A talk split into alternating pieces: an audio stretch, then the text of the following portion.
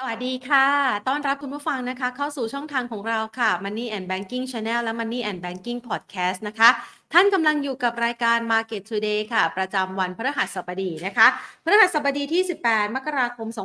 2567 นะคะ กับบรรยากาศการลงทุนของตลาดหุ้นไทยที่เมื่อวานนี้ปรับตัวลงมาค่อนข้างจะหนักนะคะ เกือบเกือบ 20 จุดเลยทีเดียวค่ะ มีแรงเทขายออกมาในหุ้นกลุ่มบลูชิพหลายกลุ่มเลยทีเดียวนะคะ ไม่ว่าจะเป็นอิเล็กทรอนิกส์กลุ่มธนาคารนะคะ หรือว่ากลุ่มค้าปลีกก็ปรับตัวลดลงมาด้วยนะคะปัจจัยที่เป็นปัจจัยเฉพาะตัวของรายหลักทรัพย์ จะสามารถช่วยพยุงการลงทุนในแต่ละตัวหุ้นไว้ได้นะคะ แต่ถ้าหากว่ามองในภาพรวมแล้วเนี่ยส่วนใหญ่แล้วก็จะมีการปรับลดลงมีแรงเทขาย หลังจากที่มุมมองเชิงบวกเกี่ยวกับทิศทางอัตราดอกเบี้ยนโยบายของสหรัฐอเมริกานั้น ถูกลดทอนลงไปค่ะ ก่อนหน้านี้เนี่ยคาดหวังกันว่าน่าจะมีการปรับลดอัตราดอกเบี้ยเร็ว แล้วก็แรงมากกว่าที่ตลาดคาดการเอาไว้นะคะ 5-6-7 ครั้งนะคะ แต่ว่าล่าสุดเนี่ยในมุมมองดังกล่าวนั้นเปลี่ยนแปลงไปแล้วค่ะ แล้วก็มีการตอกย้ำด้วยตัวเลขเศรษฐกิจหลายตัวเลยทีเดียวจากฝากฝั่งของสหรัฐอเมริกาที่ออกมาค่อนข้างจะแข็งแกร่งนะคะ เมื่อวานนี้มีการเปิดเผยยอดค้าปลีกก็เติบโตได้มากกว่าที่ตลาดคาดการเอาไว้ ประเด็นดังกล่าวมันก็เลยไปสนับสนุนทำให้อัตราผลตอบแทนพันธบัตรรัฐบาลสหรัฐเร่งตัวสูงขึ้นค่ะ ซึ่งปัจจัยนี้แหละค่ะ ก็เลยกลับมานะคะ ในการเทขายสินทรัพย์อื่น ๆนะคะ ที่มีภาพนะคะ ก่อนหน้านี้อาจจะได้รับมุมมองเชิงบวกไม่ว่าจะเป็นสินทรัพย์เสี่ยงนะคะ ราคาทองคำนะคะ ล้วนแล้วแต่ปรับตัวลดลง เช่นเดียวกันกับค่าเงินดอลลาร์สหรัฐนะคะที่ก่อนหน้านี้อ่อนค่าลงมากๆ มาตอนนี้ก็เริ่มขยับแข็งค่าขึ้นมาแล้วนะคะและก็เป็นภาพหนึ่งที่กดดันต่อตลาดหุ้นไทยค่ะ หลายคนก็เลยประเมินสถานการณ์บอกว่าแนวโน้มขาลงเนี่ยผ่านไปได้ยากเต็มทีสำหรับตลาดหุ้นไทยนะคะ ปรับตัวขึ้นไปแรงในช่วงปลายปีต่อเนื่องจนถึงครึ่งเดือนแรกของปี แล้วก็เป็นครึ่งเดือนแรกในเดือนมกราคมเนี่ยนะคะ ไปสดใสได้ไม่นาน พอให้เราได้ชื่นใจ พอให้เราได้ปล่อยของกัน ปรากฏว่ามาตอนนี้บางคนโหลดของใหม่นะคะ ตอนนี้ก็เต็มกระเป๋าแล้วก็ราคาปรับลดลงมาอีกครั้งค่ะ ซึ่งราคาวันนี้เนี่ยปรับลดลงมานะคะ ล่าสุดเนี่ยมายืนต่อแต่ต่อแต่ สักประมาณ 1,380 จุดนะคะ เดี๋ยวเรามาดูกันค่ะสำหรับภาพรวมการลงทุนในช่วงครึ่งเช้านะคะ พร้อมกับเดี๋ยวมาประเมินสถานการณ์ในมุมมองของผู้ที่เชี่ยวชาญในด้านการลงทุนด้วยนะคะนักวิเคราะห์ว่าจะประเมินสถานการณ์อย่างไรนะคะ เรามาดูครึ่งวันแรกกันก่อนค่ะสำหรับตลาดหุ้นไทยนะคะ โดยในช่วงเช้าที่ผ่านมาค่ะ ตลาดหุ้นไทยปิดตลาดนะคะ ไปที่ระดับสักประมาณ 1,000 382 จุดนะคะ แล้วก็มูลค่าการซื้อขายอยู่ที่ 29,507 ล้านบาท ปรับตัวเพิ่มขึ้นเพียงแค่ 1.40 จุดนะคะ หลังจากที่เมื่อวานนี้ลดลงมาแรงกว่า 20 จุดนะคะ โดยหุ้นนะคะ อันดับที่ 1 ค่ะทางด้านของ BBL นะคะยังคงมีแรงขายนะคะวันนี้ปรับลดลงไป 1.35%ปตทเริ่มฟื้นแล้วนะคะ ขยับเพิ่มขึ้นได้ 1.49% AOT เพิ่มขึ้น 0.41% IVL ปรับลดลงค่ะ 3.21%และ Delta ขยับเพิ่มขึ้น 0.3%นะคะ ดังนั้นภาพในลักษณะแบบนี้นะคะ หลาย ๆ คนบอกว่าจังหวะนี้เนี่ยจะซื้อต่อนะคะ จะซื้อเข้าพอร์ตดี หรือว่าจะวางแผนการลงทุนยังไงดีนะคะ แล้วก็วันนี้เนี่ยขอไปนะอยากจะได้หุ้นที่แข็งแกร่งซะหน่อยนะคะ แล้วก็ไม่ผันผวนตามตลาด อย่างน้อยเนี่ยมีปันผลติดปลายนวมก็ยังดีนะคะ เดี๋ยวไปพูดคุยประเด็นนี้กันค่ะ กับคุณอาภาพรแสวงพักผู้อำนวยการบริหารฝ่ายวิจัยนะคะ จากทางด้านของ DBS Vickers ประเทศไทยค่ะ สวัสดีค่ะพี่ใหม่ค่ะค่ะสวัสดีค่ะค่ะ วันนี้เนี่ยนะคะ ตลาดหุ้นไทย หลายคนบอกว่าถ้ามองพี่ใหม่เอง ประเมินสถานการณ์ว่าตอนนี้ตลาดหุ้นไทยยังไม่พ้นขาลงใช่ไหมคะ เพราะว่าล่าสุดเนี่ยลงมาจ่อจะทำไปทดสอบนิวโลที่เคยทำไว้ก่อนหน้านี้แล้วอะค่ะ ค่ะก็ดูแล้วเนี่ยแนวโน้มยังไปทางลบอืมมากกว่าบวกอืมนะคะ เพราะว่าเอ่อตอนนี้เนี่ยถ้าดูจากวันนี้เลยเนี่ย ก็ดูเหมือนว่าเอ่อมีมีการซื้อกลับเข้ามาบ้าง นะคะแบบเป็นจังหวะรีบาวด์แต่ว่ามันก็มีแรงขายอือฮึสวนออกมาตลอดทำให้ index เนี่ยนะคะก็เอ่อเอ่อช่วงเช้าเนี่ยปรับเพิ่มขึ้นได้แค่นิดเดียวค่ะทีนี้ถามว่าคนที่ดู short term จริง ๆ เนี่ย ถ้า short term จริง ๆ แล้ววันนี้เนี่ยเอ่อถ้าดู short term อะนะคะ ถ้าวันนี้เนี่ยดัชนีปิดต่ำกว่าหนึ่งสามเจ็ดแปดเนี่ย คิดว่า ดูไม่ค่อยดีแล้วแหละค่ะโอกาสที่จะ rebound กลับขึ้นไปข้างบนก็อาจจะน้อยลงนะคะอืแล้วก็มีสิทธิ์ที่จะลงไปที่พันสามร้อยเจ็ดสิบหรือพันสามร้อยห้าสิบหรือต่ำกว่าได้นะคะค่ะเพราะฉะนั้นวันนี้ก็ต้องดูว่าสามารถปิดเหนือหนึ่งสามเจ็ด แปดได้ไหมนะคะ ถ้าได้ก็ยังลุ้นว่าอยู่ในช่วง rebound แต่การ rebound เนี่ยก็ไม่ได้แปลว่าจะกลับเป็นขาขึ้นทันทีเดียวนะคะ ก็ยังมีด่านอยู่แถวแถวพันสี่ร้อยถ้าไปไม่ถึงก็อาจจะม้วนลงมาข้างล่างได้อีก หรือว่ากรณีไปถึงแต่ยืนพันสี่ไม่ได้ อันนี้ก็ไม่โอเคเช่นกันค่ะค่ะ หลายคนบอกว่า มันเกิดอะไรขึ้นกับตลาดหุ้นไทยคะ มุมมองเชิงบวกไม่ค่อยจะมีสักเท่าไหร่ มีก็เล่นกันได้แค่ชั่วประเดี๋ยวประดาวไม่ถึงเดือนดีนะคะ ก็ปรับตัวลดลงมาอีกแล้วนะคะ มุมมองเชงลบที่ยังคงปกคลุมต่อตลาดหุ้นไทย พี่ใหม่ช่วยเล่าให้เราฟังหน่อยสิคะว่ามันมีอะไรที่นักลงทุนยังไม่ได้ประเมินใส่เข้าไปในดัชนีด้วยหรือเปล่าคะเอออันแรกเลยก็คือว่าถ้าเป็นปัจจัยภายนอกตอนนี้ที่กังวลกันมากก็คือเรื่องของเศรษฐกิจจีนที่ มีแนวโน้มจะโตน้อยลงในปีปีนี้เนาะแล้วก็จีนเนี่ยเนื่องจากเขาเป็นผู้เอ่อผลิตแล้วก็ผู้บริโภคพวกโภคภัณฑ์รายใหญ่ ก็คือโภคภัณฑ์ทั้งหลายนะคะค่ะปิโตรเคมีเอ่ยอะไรเอ่ยเนี่ยเอ่อถ้าหากว่าเขาบริโภคน้อยอืมนั่นก็หมายถึงว่า ราคาแล้วก็สเปรดมันก็จะไม่ดีค่ะไปทั่วโลกอืมเนาะเรื่องของเอ่อ ส่งออกจีนก็เป็นตลาดใหญ่ อย่างไทยเราเนี่ยก็ส่งออกไปจีนประมาณ 12%ของที่ส่งออกทั้งหมด ซึ่งซึ่งอันนี้ก็ถ้าเศรษฐกิจจีนไม่ดีก็ส่งผลกระทบต่อเราด้วยเหมือนกันค่ะส่วนปัจจัยภายในนะคะ ดูเหมือนว่าตอนนี้เนี่ยกำลังซื้อในระบบเนี่ยอาจจะยังเอ่อเรียกว่า ฟื้นตัวแต่อาจจะไม่ได้ดีมากนักนะคะอืมเราแบ่งเป็นสองกลุ่มนะคะกลุ่มที่มีรายได้เอ่อปานกลางถึงสูงนะคะที่เราคิดว่าจะได้ benefit ได้ประโยชน์จากเรื่องของเอ่อ easy e receive เนี่ยตอนนี้เราเอ่อยังไม่แน่ใจว่าหลังจบโครงการวันที่ 15 กุมภาแล้วเนี่ยจะมีการใช้จ่ายคนละห้าหมื่นเนี่ย มากน้อยแค่ไหน เพราะว่าสังเกตดูว่าคนเอ่อรอบๆตัวเนี่ยบางคนนะก็บอกค่ะว่าก็ไม่มีความจำเป็นที่จะต้องซื้ออะไรก็อาจจะไม่ใช้หรืออะไรแบบเนี้ยนะคะอืมซึ่งมันไม่ได้คึกคักเหมือนกับปีที่แล้ว เพราะว่าปีที่แล้วเนี่ยมันเจอโควิดมันอั้นมาค่ะพอมีเอ่อสี่หมื่นนะคะช็อปดีมีคืนก็ก็ spending กันเยอะ แต่ปีนี้รู้สึกว่าเอ่อมันค่อนไปทางซบเซาเอ่อมาก ซบเซากว่า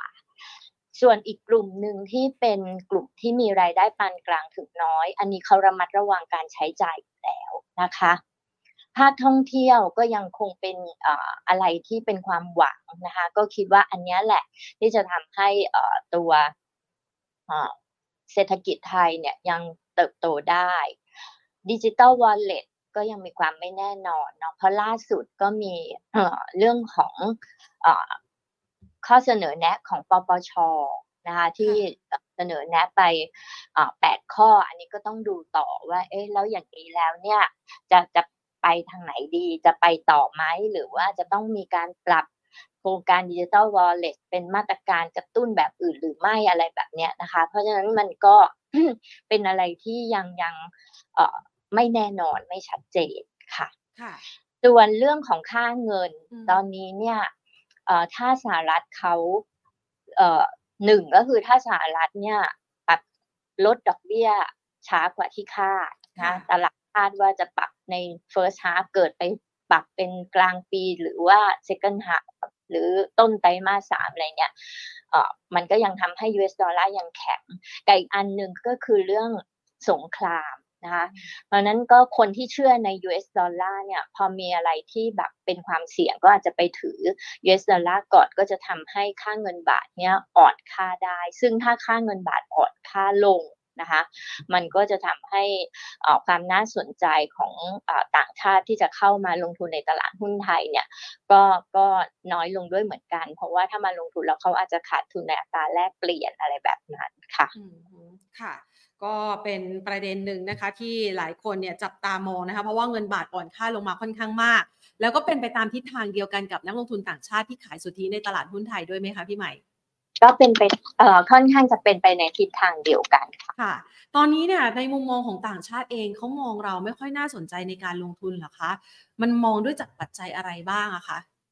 อันแรกเลยที่สำคัญที่สุดเลยก็คือเรื่องของการเติบโตของเศรษฐกิจบ้านเราเนี่ยนะคะ คือเอ่อของเราเนี่ยถ้าเทียบกับตัวเอ่อภูมิในในภูมิอะภูมิภาคด้วยกันเนี่ยเนาะอือฮึมันมีเอ่อประเทศอื่น ๆที่เศรษฐกิจเขาโตดีกว่าเรานะคะค่ะอาทิเช่นอย่างอ่าในเอเชียอินโดเนี่ยเขาก็โต 5%อินเดีย 6%อะไรเงี้ยนะคะก็จะเป็นตลาดที่เอ่อนักลงทุนต่างชาติ overweight ส่วนไทยเราเนี่ย ขนาดมีดิจิ t a ลวอลเล็ตเนี่ยแบงก์ชาติยังประมาณการโต 3.8%ค่ะทีนี้ถ้าไม่มีก็ 3.2%ก็ถือว่าเอ่อบ้านเราเองเนี่ยมันก็เศรษฐกิจเนี่ยค่อนข้างจะเติบโตในอัตราที่ที่ที่ไม่สูงอะนะคะที่อือฮึที่ค่อนข้างต่ำ แล้วพอดีมันเป็นจังหวะที่มีการเปลี่ยนแปลงโครงสร้างไปสู่เรื่องของเอ่อ AI ดิจิตอลเทคโนโลยีอะไรเงี้ย ซึ่งตลาดหุ้นไทยเราเนี่ยมีสัดส่วนของหุ้นที่เป็น tech เนี่ยอ่อน้อย เพราะฉะนั้นเนี่ย อ่ออย่างตัว NASDAQ ที่เขาขึ้นดีเมื่อปีที่ผ่านมาเนี่ยบวกไป 40 กว่าเปอร์เซ็นต์เนี่ยตลาดหุ้นไทยก็ไม่ได้อานิสงส์จากตรงนั้น เพราะว่าหุ้นเทคเราเนี่ยเอ่อมี Market Cap น้อยมากเนาะอืมโครงสร้างตลาดหุ้นไทยเรา มันจะไปเอยเอียงไปทางเอ่อกลุ่มพลังงาน แล้วก็เป็น domestic play ซะเป็นหลักอะนะคะ แต่ว่าเอ่อเทคเนี่ยน้อยค่ะอือฮึค่ะ ก็เลยทำให้ความน่าสนใจเนี่ยน้อยลง ตอนนี้มีการจับตาสถานการณ์เรื่องของอัตราผลตอบแทนพันธบัตรรัฐบาลสหรัฐที่เร่งตัวสูงขึ้นด้วยนะคะ เราให้น้ำหนักตรงนี้ด้วยไหมคะเอออันนี้ให้น้ำหนักอยู่นะคะอ่าแล้วก็ในส่วนของตัวเอ่อ US bond yield เนี่ย ถ้าก็จะขึ้นอยู่กับเรื่องของมุมมองของตลาดต่อการเอ่อ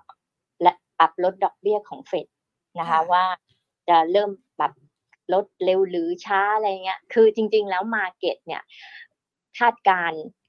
อยากจะคาดการณ์ว่าปรับเร็วค่ะแต่ว่าพอตัวเลขเศรษฐกิจสหรัฐออกมาเนี่ยค้าปลีกก็แข็งแกร่งอืมภาคแรงงานก็แข็งแกร่งเนี่ยมันทำให้โอกาสที่จะปรับลดดอกเบี้ยเร็วเนี่ยก็อาจจะช้าช้าไป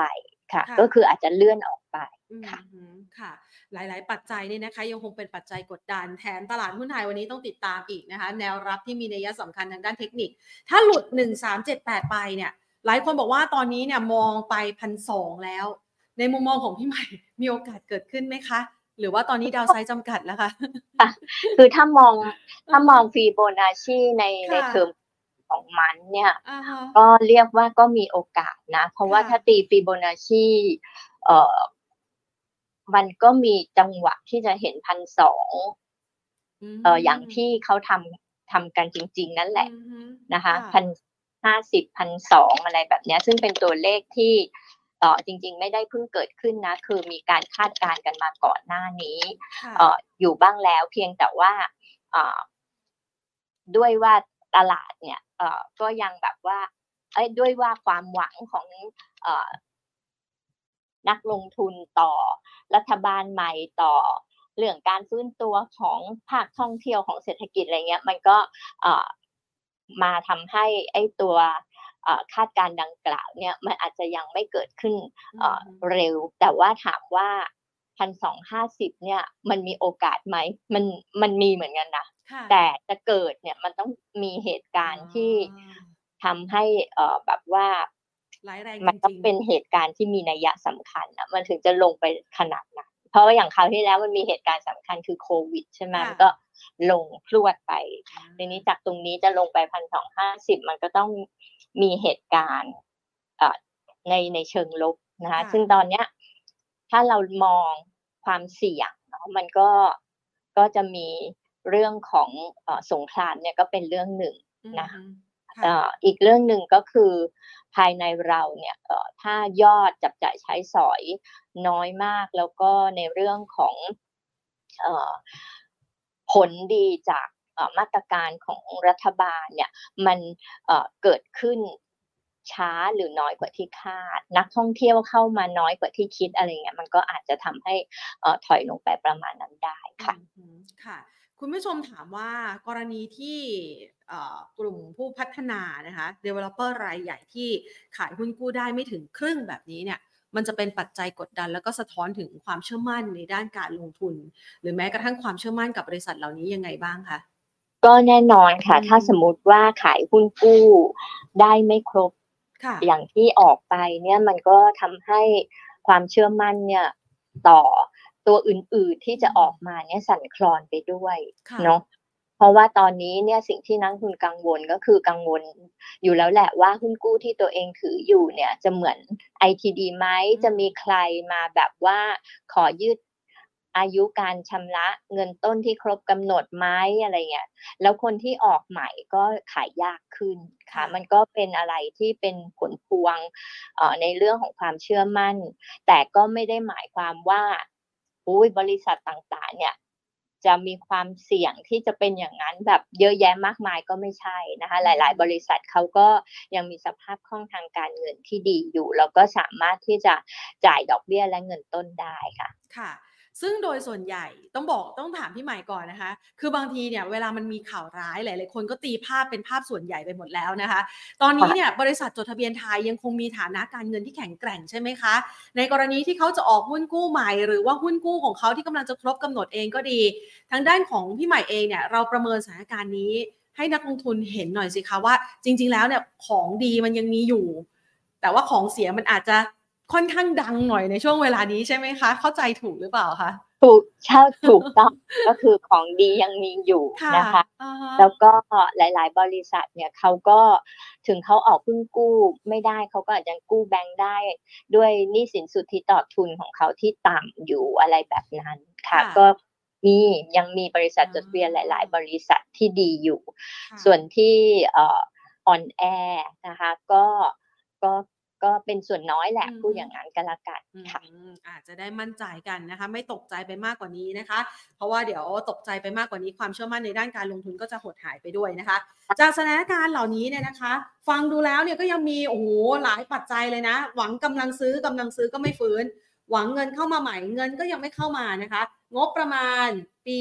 67 ก็ยังไม่ได้ใช้นะคะ เงินเนี่ยหายไปในตลาดแน่นอนแล้ว ดังนั้นในช่วงเวลานี้พี่ใหม่แนะนำนักลงทุนยังไงดีคะ เราเพิ่งเอนจอยมาได้ไม่ถึงเดือนดี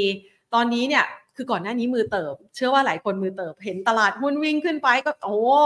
ตะลุยไล่ซื้อกันบ้างนะคะ ช่วงนี้เนี่ยพอมันปรับลงมาแรงๆแบบนี้เราแนะนำนักลงทุนยังไงบ้างคะค่ะก็คงจะต้องแบบว่า save กระสุนกันไว้หน่อยนะคะสำหรับคนที่มีเงินสด เหลืออยู่ไม่ได้มากมายนักนะคะ ก็อาจจะต้องรอดูจังหวะที่ตลาดถอยลงมานะคะแล้วก็อาจจะเป็นลักษณะของการถอยรับเป็น step ไปนะคะ คือแถวแถวพันสามร้อยห้าสิบบวกลบ ซึ่งเป็น lowเดิมก็อาจจะสัก step หนึ่งนะคะพันสามร้อยพันสองร้อยห้าสิบอะไรก็ว่าไปก็คือถอยรับทีละ step ใจเย็นๆนะคะ เพราะว่าดูเนี่ย ในในช่วงของไตรมาสหนึ่งเนี่ยมันก็อาจจะยังแบบเป็นอะไรที่ยังผันผวนอยู่นะคะสำหรับเซตไตรมาสหนึ่งส่วนครึ่งปีหลังเนี่ยเราก็วาดหวังว่าพองบประมาณปี 67 เรียบร้อยแล้วก็ใช้จ่ายได้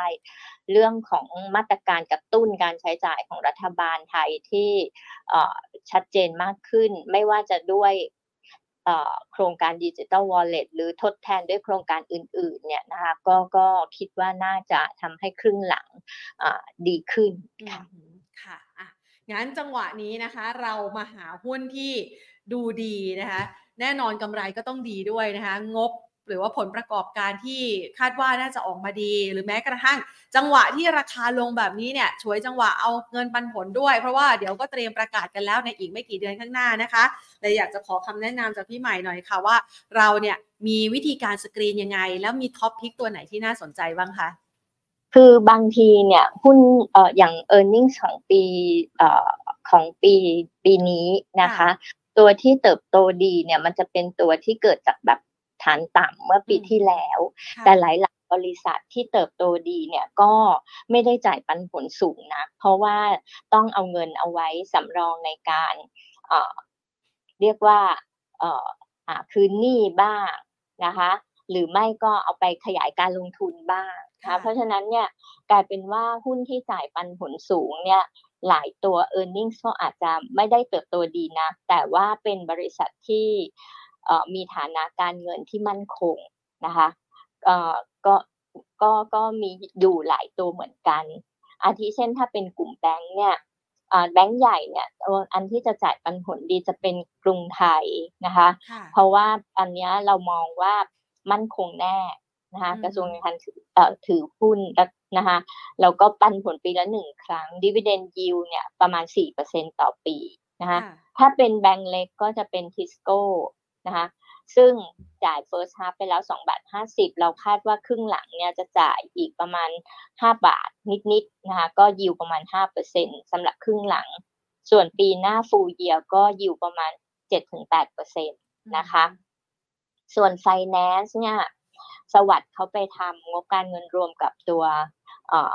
Fast Money นะคะ อันนี้ก็ SAWAD เป็น finance ที่จ่ายปันผลดีนะคะ outperform ตัวอื่นๆ ใน sector เดียวกัน แล้วก็คิดว่า dividend yield ก็อยู่ประมาณ 4.5%ต่อปีนะคะ ในส่วนของ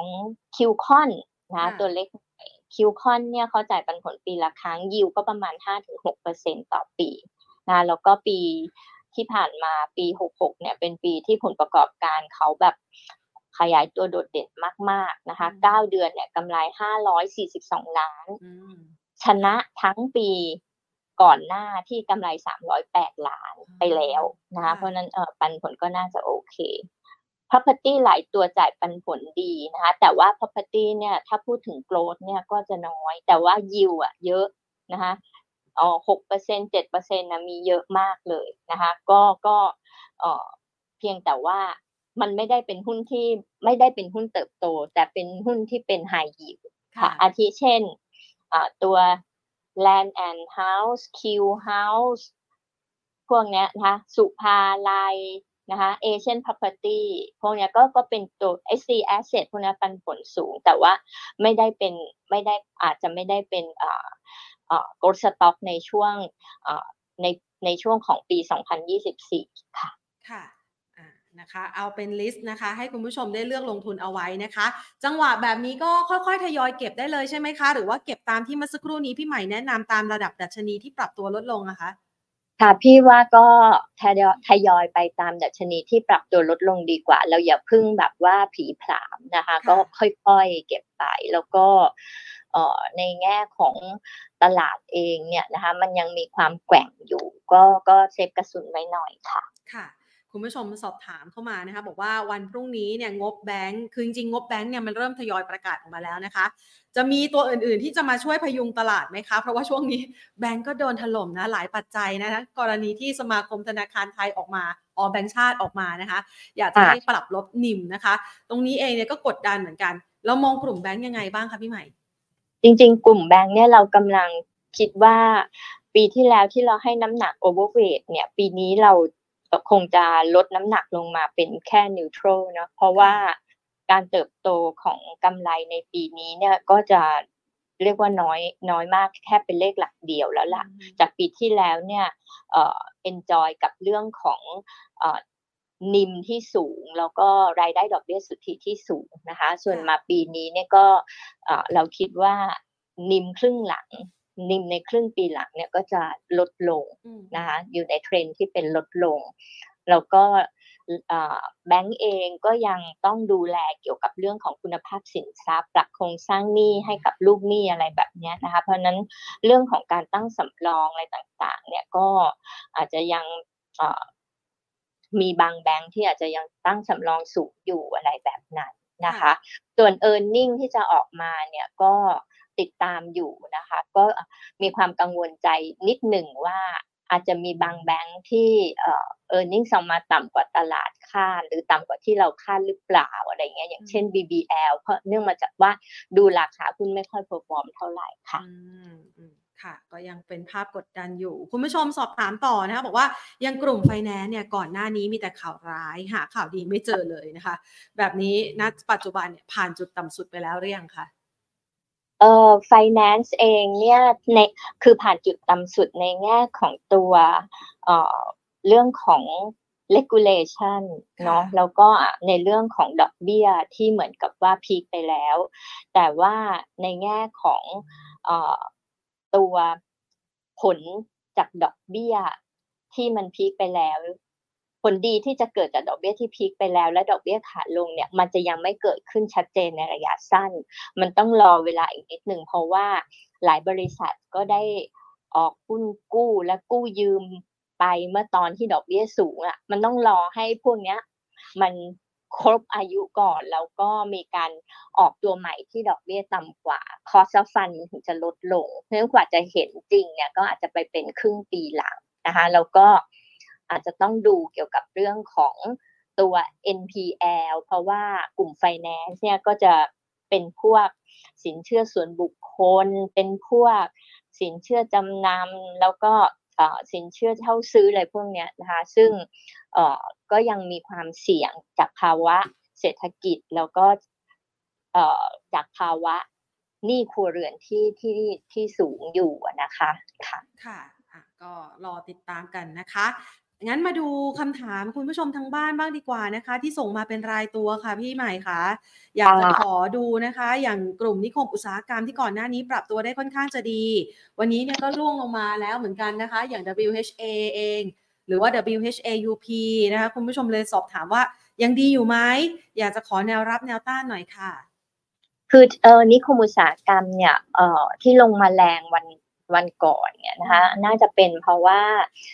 มีข่าวว่าเกียร์นะคะของเกาหลีใต้ที่เขาจะไม่เข้ามาลงทุนในไทยและจากก่อนหน้าที่คาดว่าจะเข้ามาแล้วจะมาซื้อที่ดินในนิคมของไทยอะไรอย่างเงี้ยนะคะ แต่ว่าถ้าพูดถึงในแง่ของเราแบ่งเป็นเรื่องยอดขายที่ดินกับเรื่องของการรับรู้รายได้นะก็คือยอดขายที่ดินของปีที่แล้วเนี่ยถือว่า เป็นอะไรที่ดีมาก ๆ เพราะว่ามีนักลงทุนจีนเนี่ยย้ายฐานเข้ามาไทยนะคะในส่วนที่เกี่ยวข้องกับ EV อย่าง WHA ก็ได้ไปเต็มๆนะคะ ทั้ง BYD ฉางอันอะไรเนี่ยนะคะ ก็ยอดขายทะลุทะลวง พอมาปีนี้เนี่ยยอดขายที่เนี่ยมันจะน้อยลง แต่ว่าการรับรู้รายได้เนี่ยจะเพิ่มขึ้นในเชิง เพราะว่ามันต้องแบบพอพอ เขามาซื้อที่ก็ต้องใช้เวลาในการพัฒนาสาธารณูปโภคแล้วก็ทยอยรับรู้รายได้ ตามการพัฒนาสาธารณูปโภคความคืบหน้าของการพัฒนานะคะ เพราะฉะนั้น e a r n i n g เนี่ยก็ยังโอเค โดยเฉพาะตัวอมตะเนี่ยเราคาดว่าปีนี้ e a r n i n g จะโตแบบ 40-50%เลยนะ จากแบ็กหลอกที่มี แล้วก็ยอดรับรับรู้รายได้จากการขายที่ดินที่สูงค่ะ เพราะฉะนั้นลงมาเนี่ยก็ก็เป็นจังหวะสะสมเหมือนกันค่ะค่ะ อย่าง WHA นี่คุณผู้ชมขอรับขอรับกับต้านเอาไว้ค่ะพี่ใหม่พี่ใหม่ก็คือระยะสั้นตรงนี้น่าจะมีรีบาวได้นะคะ แนวต้านก็ประมาณ 4.7 4.8 นะคะแต่ว่าถ้าเกิดเอ่อ4.7 4.8 เนี่ย ไปถึงตรงนั้นแหละไม่ไปต่อเนี่ย เราก็ขายก่อนนะคะและแต่ขณะเดียวกันถ้าเกิดว่ารีบาว ไม่ได้นะคะ แล้วถอยลงมาปิดต่ำต่ำกว่าสี่สี่จุดห้าเนี่ย เราก็ไม่เอาแล้วหลอหลอกข้างล่างหลอต่ำกว่านั้นไปเลยค่ะ ค่ะตัวต่อไปนะคะ WHAUP นี่ก็เป็นลักษณะคล้ายกันใช่ไหมคะ WHA up นะคะก็คือในแง่ของตัวเทคนิคเนี่ยนะคะ ก็ มองว่ายังมียังยังมีโอกาสที่จะถอยลงมาได้นะคะ เพราะฉะนั้นก็คือเออลงมาเนี่ยจะมีแนวรับนะคะ แนวรับแรกอยู่ประมาณสักสี่บาทหกนะคะสี่จุดศูนย์หกแล้วก็อีกแนวหนึ่งก็คือประมาณเออสามจุดเก้าค่ะค่ะ ขยับไปต่ออันนี้คุณผู้ชมสอบถามมานะคะ บอกว่าอย่างกรณีอันนี้เป็นหุ้นต่างประเทศเนาะ DR ของ LVMH ลงมาเยอะค่ะ สนใจอยากจะซื้อ พี่ใหม่แนะนำยังไงคะ เข้าได้หรือยัง ของตัวไหนนะคะ LVMH ค่ะ DR VMS ใช่ค่ะ หลุยวิตองใช่ไหมคะอ๋อมันมีโค้ดอะไรอะ LVMH ค่ะ LVMS รู้สึกจะ LVMS ศูนย์หนึ่งค่ะ อ๋อศูนย์หนึ่งนะคะค่ะโอ LVM H H ศูนย์หนึ่งใช่ค่ะ โอเค โอ้ ลงมาอ่าแต่วันนี้เริ่มมีดีดขึ้นมานะคะ ก็ มีสิทธิ์ที่จะ rebound ขึ้นไปที่เอ่อ16ที่ในเอ่อ moving average นะคะ ที่ 16 บาทได้เหมือนกันนะคะ ก็วันนี้ถ้าปิดปิด high นี่ถือว่าเอ่อมีมีสิทธิ์เด้งขึ้นต่อในวันต่อไป ค่ะค่ะ ตัวต่อไปนะคะ คุณผู้ชมสอบถามว่า อย่างกรณีแนวโน้มของ KGI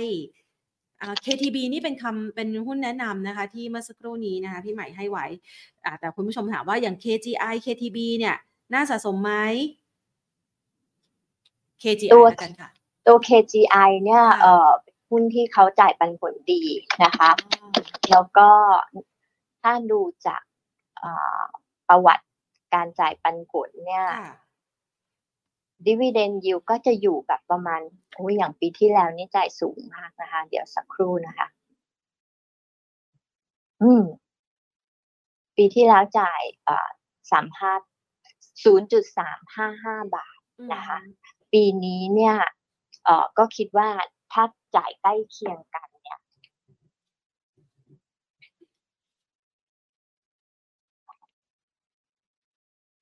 ตอนนี้ราคา KGI อยู่ที่ 4.68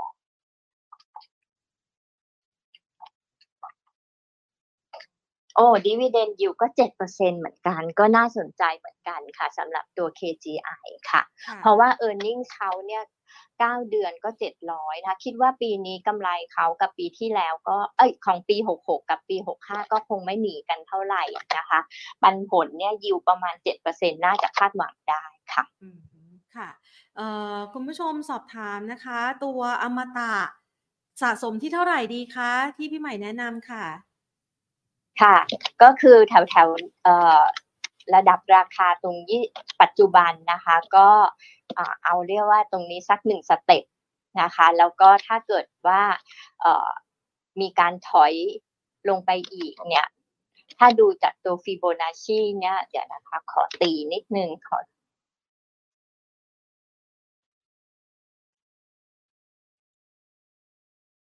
โอ้โหราคาลงลึกเหมือนกัน อ่า ค่ะ ค่ะ ก็จะมีอ่า ที่ปัจจุบันนะคะลงมาลึกละ 22.4 แต่ว่ามันก็จะมีอีกแนวหนึ่งนะคะที่เป็นฟิโบนัชชีภาพใหญ่เนี่ยแถวแถวๆ20 บาท ก็เผื่อเอาไว้อีก step หนึ่งละกันค่ะค่ะ คุณผู้ชมสอบถามตัว KKP ค่ะณราคานี้คือเขาได้รับผลกระทบจากราคารถมือสองที่ปรับตัวลงมาค่อนข้างจะลึกใช่ไหมคะ แล้วก็ใช่ค่ะกรณีของราคาเนี่ยที่มันลงมาแบบนี้ เทียบกับเงินปันผลที่มีโอกาสจะได้รับ คุณผู้ชมถามว่าน่าน่าสนใจหรือยังคะราคานี้ คืออยากจะรอ เพราะว่าเนื่องมาจากว่าเขาอะมีแรงกดดันเรื่องขาดทุนจากการขายรถยึด ซึ่งเราก็กังวลเหมือนกันว่า ในปีนี้เนี่ยอาจจะยังมีผลขาดทุนตรงนี้ เป็นก้อนใหญ่อยู่หรือเปล่าอะค่ะค่ะเพราะฉะนั้นก็คือเราก็เลยคิดว่ารอรอดูดีกว่าค่ะมอย่าค่ะเพึ่งผีผามว่าจะเอาปันผล เพราะว่าเอ่อโดย ผลประกอบการเนี่ยกังวล บอกอย่างนี้แล้วกันว่ากังวลว่าเฮ้ยราคารถมือสองมันก็ตก ภาวะแบบนี้รถยึดก็เยอะอะไรอย่างเงี้ย ก็กลัวว่าเขาจะต้องแบบตั้งสำรองก้อนใหญ่อีกไหมค่ะค่ะ ตัวโอริค่ะ คุณผู้ชมบอกว่าในกลุ่มอสังหานี่มีน่าสนใจหลายตัวนะคะ อย่างโอริ มองยังไงบ้างคะ โอริเนี่ยนะคะก็คือถ้าพูดถึงในแง่ของตัวบริษัทเองเนี่ยก่อนหน้านี้เนี่ยเขาก็เปิดโครงการมาเยอะนะคะแต่ว่าสิ่งที่เจอก็คือว่ายอดขายอะ่ะกับยอดโอนเนี่ยมันค่อนข้างช้านะคะ ก็คิดว่าปีเนี้ยเขาน่าจะติดเบรกก็คืออาจจะเปิดโครงการน้อยลงนะในแง่ของการซื้อเนี่ยเราก็ยังอยากจะซื้อในลักษณะที่เป็นอ่อนตัวมากกว่านะคะอาที่เช่น ลงไปแถวแถว low เดิมที่ประมาณ 8 บาทต้นๆนะคะแล้วก็เผื่อเหลือเผื่อขาดเอาไว้ที่ 7.5 อีกแนวหนึ่งแล้วกัน ในแง่ที่ว่าถ้า index มันลงแรงจริง ๆ ไปหลุดพันสามไปพันสองกว่านั่นก็อะเตรียมไว้อีก step หนึ่งค่ะค่ะ ตัว M ค่ะ M MK Restaurant โอ้ MK Restaurant นะคะ ก็เอ่อวันนี้มีรีบาวนิดหนึ่งนะคะค่ะถึง ต้องดูว่ารีบาวแล้วเนี่ยจะสามารถที่จะผ่าน moving 10 วันที่แถวแถว38 บาทได้ไหมนะคะ ก็คือถ้าขึ้นไปตรงนั้นแล้วดูเหมือนกับว่า เอ๊ะ ไม่ไปต่อนะคะ คนที่มีหุ้นอยู่ก็ขายไปก่อนค่ะ ค่ะอ่าขยับไปต่อที่ตัว GPSC ค่ะ GPSC มองยังไงคะเอ่อ ตัว GPSC เนี่ยเรามองว่าในแง่ของตัวเอ่อ earnings เนี่ยนะคะก็คิดว่าปีนี้นะคะเทียบกับปีที่แล้วเนี่ยก็มีมีแนวโน้มว่าน่าจะดีขึ้นนะคะไตรมาสหนึ่งเนี่ยค่า FT ก็ขยับขึ้นมานะคะแต่อย่างไรก็ตามนะคะ โดยภาพรวมเนี่ยมันก็ขึ้นอยู่กับปริมาณการใช้ไฟฟ้าของทางภาคอุตสาหกรรมด้วยนะคะว่าจะเติบโตแค่ไหนแต่ถ้า overall โดยรวมเนี่ยเรามีมุมมองที่เป็น positive กับ GPSC ในในปีนี้มากขึ้นเมื่อเทียบกับปีที่แล้ว แล้วก็อีกอันหนึ่งคือการปรับโครงสร้างราคาพลังงานเนี่ยถ้าเป็นไปตาม แผนของรัฐบาลเนี่ยก็จะทำให้ต้นทุนก๊าซของโรงไฟฟ้าอออย่าง GPSC นะคะปีกรีนกาวเนี่ยลดลงนะคะก็ก็มองในเชิงบวกมากขึ้นค่ะค่ะ คุณผู้ชมสอบถามนะคะ บอกว่าอย่างมาตรการ LTV นะคะที่ไปหารืออยากจะให้แบงก์ชาติช่วยมีการผ่อนปลนเนี่ยนะคะ แล้วแบงก์ชาติก็ระบุบอกว่าเอามีความเป็นไปได้เหมือนกันนะ อันนี้เรามองยังไงบ้างคะ ตอนนี้กลุ่มอสังหาเนี่ยหลาย ๆ คนบอกเล็งไว้ อยากจะรอมาตรการนี้ลุ้นกัน ถ้าปลดล็อกได้เนี่ยมีโอกาสทำให้กลุ่มอสังหาไปได้อีกไหมคะ คือ LTV เนี่ยเอ่อมันมันไม่ใช่ว่าเอ่อเปิดเขาเปิดช่องให้กู้เท่าไหร่ค่ะ มันมีอีกปัจจัยหนึ่งก็คือว่าความเสี่ยงของตัวลูกค้าอืมนะคะ ก็คือว่า สมมุติว่าขยาย LTV ไปเป็นร้อยเปอร์เซ็นสมมุติเป็นอย่างนั้นนะคะค่ะแต่ว่าถ้าตัวลูกค้าเองเนี่ยมีความเสี่ยงที่จะเอ่อมีโอกาสที่จะเอ่อไม่สามารถชำระหนี้หรือดอกเบี้ยได้เนี่ย ต่อให้ขยาย LTV ไปร้อยเนี่ยแบงก์ก็ไม่ปล่อย เพราะฉะนั้นก็คือมันเหมือนกับว่า โอเค ขยายได้ก็ดี แต่ว่ามันไม่ได้ดีแบบดีมากๆ อย่างที่เราคิดขนาดนั้น เพราะว่ามันอยู่ที่เรื่องของเออความสามารถในการชำระหนี้ของผู้ผู้ซื้อด้วยแล้วก็วิเอ่อการวิการเอ่ออนุมัติของตัวแบงก์ด้วยค่ะค่ะคืออย่างนี้ค่ะ ที่จะบอกนี้ว่าในช่วงที่ property บ้านเรามันบูมบูมๆตอนนั้นน่ะนะส่วนหนึ่งมันก็มาจากการที่ตลาดหุ้นเนี่ยมันคึกคักค่ะ เอ่อการลงทุนในสินทรัพย์เสี่ยงต่าง ๆ เนี่ยแบบดีมากอืมๆเอ่อมันก็เลยทำให้ช่วงจังหวะนั้น เนี่ย คนกำไรหุ้นเยอะก็ไปซื้อ property เอาไว้ลงทุนให้เช่าบ้าง เก็งกำไรบ้างอะไรบ้าง แต่ว่าหลังจากที่เอ่อตลาดหุ้นตกลงมาอย่างต่อเนื่องเนี่ยอย่างปีที่แล้วตลาดไทยลบไป 15เปอร์เซ็นแล้วตอนนี้ก็ยังแย่อยู่เนี่ยมันทำให้ sentiment โดยรวมในเรื่องของเอ่อ property เนี่ยในแง่ของการซื้อเอาไปลงทุนก็ดีเก็งกำไรก็ดีเนี่ยมันก็หายไปส่วนหนึ่งค่ะแต่อีกส่วนหนึ่งคือจีนที่เข้ามาซื้อเยอะๆเนี่ยตอนนี้ก็แผ่วไป ค่ะอืมค่ะเพราะฉะนั้นเรื่องของ property เองเนี่ยพี่ก็คิดว่า sentiment มันมีผลมาก ๆ ค่ะ ถ้า sentiment ของตลาดหุ้น การลงทุนยังไม่คึกคักอะไรเงี้ย ก็ก็อาจจะไม่ไม่ได้แบบเอ่อไม่ได้ว่าจะมีเอ่อคนที่มีตังค์ก็อาจจะยังไม่ได้กลับเข้ามาซื้อเยอะค่ะ ค่ะอ่างั้นขอดูตัวนี้บ้างค่ะ GFC ค่ะ อันนี้เขาดูแลผู้มีบุตรยากใช่ไหมคะ มองยังไงคะ ราคาแถวนี้ บอกว่าคุณผู้ชมบอกว่ากราฟทรงสวย คือในส่วนของตัวเอ่อ GSC เนี่ยก็คือช็อตเทอมนะคะอาจจะมีการแกว่งบ้างอะไรบ้าง แต่ว่าเอ่อโอกาสที่จะขยับขึ้นไปข้างบนนะคะ ถ้าดูจากเอ่อถ้าเราตีตรงนี้นะคะค่ะ ก็มีสิทธิ์ที่จะขึ้นไปแถว 2.35 นะคะ ถ้าผ่านขึ้นไปได้ก็ประมาณ 3 บาท 3 บาทต้นค่ะ ค่ะ G GFC นะคะ GFC Genesis Ferti- Fertility อ๋อ sorry อ่าค่ะ เอ้ยเดี๋ยวนะ Genesis ใช่ไหมคะ ใช่ค่ะ โอเค งั้นคนละตัวเอาใหม่ ค่ะอ๋อดีค่ะ วันนี้อ๋อแต่วันนี้เนี่ยเอ่อขึ้นมาค่อนข้างเยอะนะคะค่ะก็นิดนึงอาจจะมีแกว่งบ้างอะไรบ้างนะคะ แต่ถ้าแกว่งแล้วถอยลงมาเนี่ยเอ่อไม่ต่ำกว่าสิบไม่ต่ำกว่าสิบเอ็ดบาทเนี่ยก็ยังโอเคอยู่ค่ะเล่นก็ยังมีสิทธิ์ที่จะขยับขึ้นไปต่อนะคะ เพราะว่าตอนนี้เนี่ยเอ่อเรื่องของคลินิกเอ่อผู้เอ่อคลิคลินิกผู้มีบุตรยากเนี่ยรู้สึกว่าจะเอ่อให้เอ่อ มีคนให้ความสนใจเยอะเยอะขึ้นค่ะค่ะ ช่วงนี้เป็นเทรนด์ด้วยนะคะ หลาย ๆ คนอยากมีลูก แล้วก็ไม่ได้มีกันง่าย ๆ นะ ต้องทำหลายครั้งนะคะ กว่าจะแบบอืมกว่าจะฟูมฟักได้ใช่ค่ะ กว่าจะติดนะคะลำบากเลยทีเดียวนะคะ ก็เป็นโอกาสนะคะสำหรับธุรกิจดังกล่าวด้วยนะคะ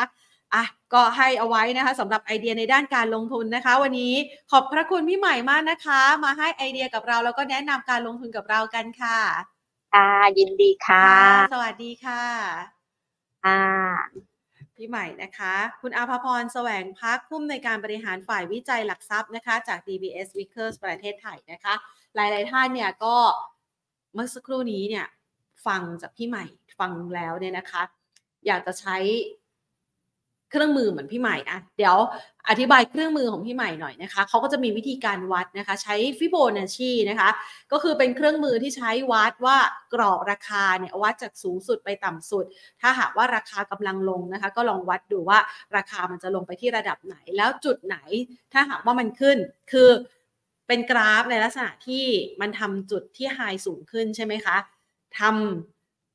เขาเรียกว่าสามารถที่จะทำไฮสูงขึ้น เราก็จะวัดกรอบตรงนี้จากราคาต่ำไปหาราคาสูง ดูซิว่าวงสวิงที่มันจะย้อนกลับมาเนี่ยราคาที่เราควรจะซื้ออีกครั้งหนึ่งอะเป็นต้นทุนดีๆอยู่ที่เท่าไหร่ กับอีกแบบหนึ่งก็คือว่าเวลาที่ราคามันวิ่งนะคะ เป็นกรอบช่วงวิ่งของราคานะคะคุณผู้ชมก็สามารถหาว่าในระดับตรงเนี้ยมันลงมาสัมผัสที่ระดับเท่าไหร่แล้ว และจุดไหนนะคะ ต่อรองราคาแล้วจุดไหนน่าเข้า หรือบางตัวเนี่ยมันขึ้นไปแรงๆนะคะ แล้วลงมาลึกๆ แล้วทำโลใหม่เออทำทำโลใหม่ ก็ต้องดูอีกนะคะว่าไอ้จังหวะของการทำโลใหม่เนี่ยภาพมันจะอย่างนี้นะคะ จังหวะของการทำโลใหม่ก็คือโลนี้มันตัดไปแล้วใช่ไหมคะเบรกแล้วก็คือดูซิว่าพอมันย้อนกลับขึ้นมาอีกครั้งหนึ่งเนี่ยที่ราคาตรงไหนที่เราจะเข้าขาย หุ้นหรือว่าช็อตหุ้นตัวนั้นได้อีกครั้งหนึ่งนะคะอะก็เป็นคำแนะนำนะคะสำหรับพี่ใหม่ที่นำมาฝากกัน แล้วก็อธิบายวิธีการใช้งานของเครื่องมือด้วยนะคะ ไว้วันหลังจะลองมาตีให้ดูนะคะ วันนี้อาจจะไม่ได้เห็นภาพชัดนักนะคะ ไว้สัญญาเดี๋ยวจะเอาตัวฟิโบนัชชีนะคะ ลองมาตีให้ดูกันใครที่สนใจนะคะ เครื่องมือแบบนี้นะคะ ท่านสามารถที่จะ ส่งความคิดเห็นเข้ามาได้นะคะ ว่าท่านสนใจหรือเปล่านะคะ เครื่องมือแบบนี้ แล้วมันมีวิธีการใช้งานยังไง ส่งสติกเกอร์ให้เราเข้ามานะคะ ไม่ได้ทำคอนเทนต์เกี่ยวกับเรื่องของเครื่องไม้เครื่องมือทางเทคนิคมาหลายมานานและหลายหลายเดือนแล้วนะคะ ถ้าหากว่าใครสนใจมีเยอะอยู่พอสมควรเดี๋ยวเราจะลองหยิบยกขึ้นมานะคะ เพื่อให้คุณผู้ชมได้สามารถใช้เครื่องไม้เครื่องมือที่มีอยู่เนี่ยวิธีการดูอะเดี๋ยวให้น้องขึ้น ขึ้นภาพหน้าจอให้สักหน่อยนะคะ พี่แผนวิธีการใช้งานเนี่ยนะคะ คุณผู้ชมก็สามารถที่จะไปลองใช้เครื่องมือนะคะ ที่อยู่ตรงหน้าจอนี้เนี่ยนะคะเนี่ยให้ดูเลย มันจะมีใช่ไหมคะ มีไม้บรรทัด มีวิธีวัดฟิโบ มีวิธีการวัด retestment ต่างๆ เหล่านี้เนี่ยนะคะเครื่องมือตรงนี้เนี่ยลองไปลองปรับมาใช้ดูนะคะ อาจจะช่วยทำให้คุณผู้ชมเนี่ยสามารถที่จะ วัดราคาหรือว่าลองแผนการลงทุนใหม่ ๆ ได้นะคะ ซึ่งราคาหุ้นไทยมันใช้เวลาการเคลื่อนไหวค่อนข้างจะนาน ไม่ได้เหมือนสินทรัพย์อื่นๆนะคะ ที่เขาเคลื่อนไหวตลอด 24 ชั่วโมง ตรงนั้นมันอาจจะมีแรงเหวี่ยงค่อนข้างเยอะ แต่ว่าหุ้นไทยเนี่ยมันก็ค่อยๆ เคลื่อนไป วันหนึ่งก็คือ 1 แท่งนะคะ1แท่งก็คือประมาณ 6-7 ชั่วโมงประมาณนี้นะคะ ก็สามารถที่จะค่อยๆสแกะเขาเรียกสะกดรอย สะกดรอยราคาตามไปได้นะคะ ไว้วันไหนเอามาพูดกันนะคะ วันนี้ขออนุญาตลากันไปก่อน สวัสดีค่ะ